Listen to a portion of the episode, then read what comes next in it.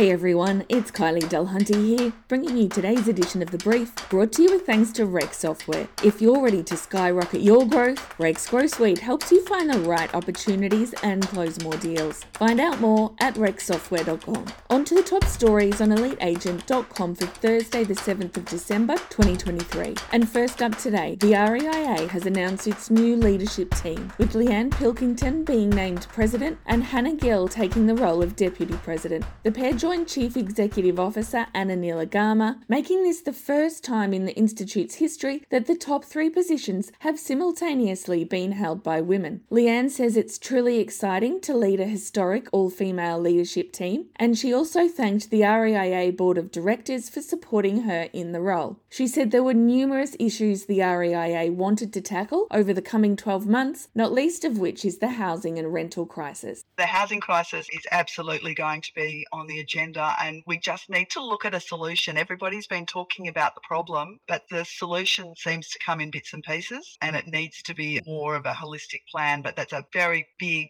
piece of work, so we just need to get some clarity on how we can actually make a difference in that space. Hannah said she was really passionate about housing affordability, particularly from a rental lens, because she sees that as an issue at the coalface every day. She said if she could contribute positively to finding solutions to ease the supply and affordability issues, then she'd feel as though she'd succeeded in her role as Deputy President. Moving on to today's feature, and we have EBM RentCover's Sharon Fox Slater back with us for a 2023 roundup. Sharon takes a look at some of the biggest issues affecting the real estate sector this year, including low vacancy rates, the exodus of investors, and legislative changes, and how they impact landlord insurance. And in Brecky Browse today, property prices in Darwin are expected to soar next year on the back of several significant infrastructure projects, including the Department of Defense joining with the US government to spend a touch over $6 billion